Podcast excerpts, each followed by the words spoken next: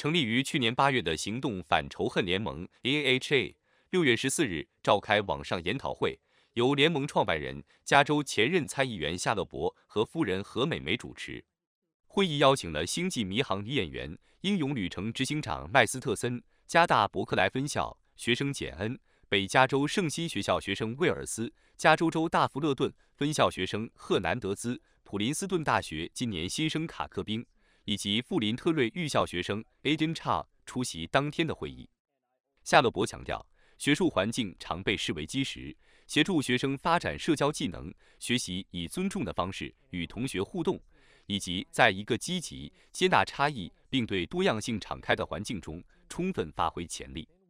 何美梅指出，学术界负有为所有学生提供安全、包容及尊重的学习环境的责任，因此应该在方法、意义和指标方面加强认知。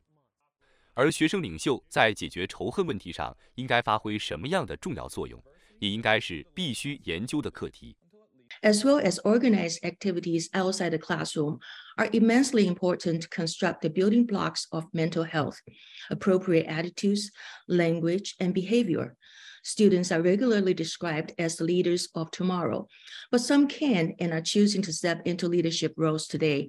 at both the high school and university levels, promoting change at a critical time when outcomes can be favorably impacted and unity and inclusion can be fostered. 麦斯特森表示，校园霸凌和网络霸凌也属于仇恨犯罪，造成不少人生命中的阴影。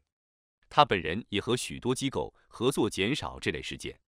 麦斯特森强调，教育下一代反仇恨犯罪应该越早越好，毕竟越了解一个人，就越不会仇恨他。So I believe what we need to do as a as a society is to teach children while they're young, um, to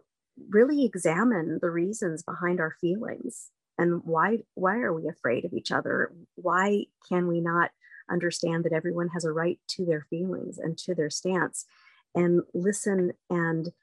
understand each other 参与讨论的学生们表示，共同的努力尤为重要。